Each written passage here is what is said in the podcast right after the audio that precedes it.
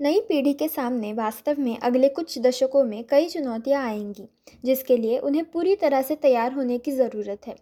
2020 में 2030 के लिए तैयार होना श्री आनंद देश पांडे जी का एक सत्र था।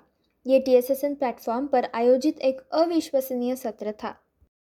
हम हमेशा अपने बड़ों से उनके ज़माने के बारे में बात करते हुए सुनते हैं कि वो कैसे नदी पार करके स्कूल जाते थे या स्कूल जाने के लिए तीन मील पैदल चलते थे। लेकिन क्या हमारे समय में आगे आने वाले चुनौतियों के बारे में कभी किसी भी घर में पारिवारिक चर्चा हुई है? शायद नहीं।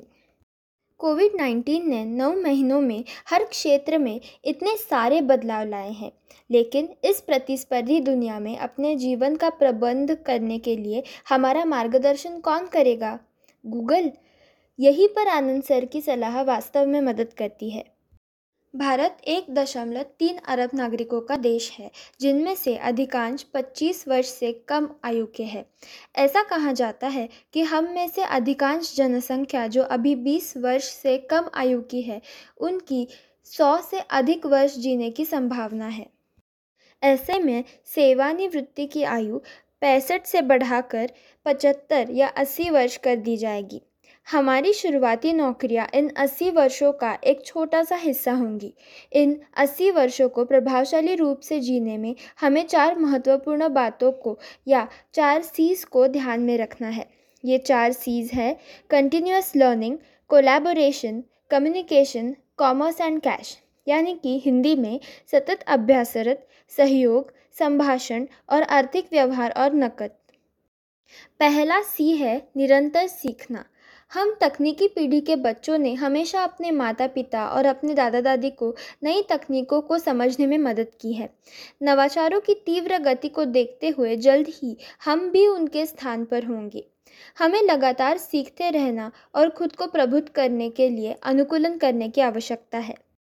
कोविड के कारण स्कूली शिक्षा में हुए इस बदलाव ने हमें कक्षाओं से खुद को सीमित नहीं रखने के लिए प्रेरित किया है। आने वाले वर्षों में ऑनलाइन शिक्षा सबसे आगे बढ़ने वाली है। हमें अपनी बुद्धि का विस्तार करना होगा और सीखते रहना और फिर से सीखते रहना होगा।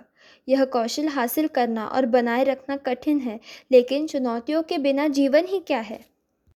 अगला सी है सहयोग करना।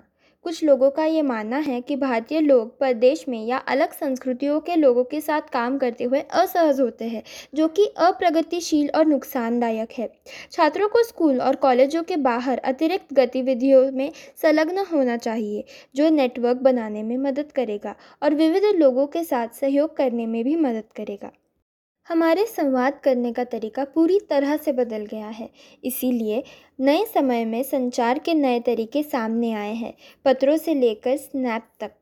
लेकिन हम कैसे अपनी बात रखते हैं, कैसे हम दूसरों को कुछ अच्छी तरह से समझते हैं और समझाते हैं, यही हमारी सफलता की ओर ले जाने वाला है। जैसे जैसे हम आगे बढ़ते हैं, करियर के फैसले वास्तव में मायने रखते हैं। दस या बीस साल पहले जॉब इंडस्ट्री कैसी थी, इसके विपरीत जब हम इसमें प्रवेश करेंगे तो बड़े बदलाव शामिल होंगे। नौकरियाँ अब लंबी अवधि की नहीं होंगी। गिग इकोनॉमी या नौकरियों के उबेरीकरण की भविष्यवाणी की गई है। इन भारी शर्तों का मतलब है कि एक नौकरी के बजाय कंपनियाँ त्वरित परियोजनाओं के लिए कर्मचारियों को नियुक्त करेंगी। ये स्थिति फ़िल्म उद्योग की तरह ही है। जब कोई फ़िल्म बनाता है तो एक क्रू को साथ लाया जाता है। वे फ़िल्म पर काम करते हैं, लेकिन फ़िल्म के अंत में टीम भंग कर दी जाती है। अगली फ़िल्म एक नए दल के साथ शुरू होती है। हमें अपना पूर्णकालिक प्रबंधक बनने के लिए खुद को काम पर रखना होगा, जहाँ हम कॉमर्स और कैश के साथ ही साथ अपने करियर को मैनेज कर सके। हमें खुद को उद्यमी बनाना होगा और पैसों का मूल्य, पैसों का प्रबंधन, नकदी प्रवाह और कई अन्य चीज़ों को समझने के लिए यह महत्वपूर्ण होगा। ये निश्चित रूप से अधिक दिलचस्प भविष्यवाणियाँ हैं और आगे आने वाली जटिलताओं से निपटने के तरीके हैं। आराम हमारे लिए आश्चर्य और मनोरंजन से भरा होगा। प्रत्येक प्रतियोगी को भविष्य के लिए शुभकामनाएँ।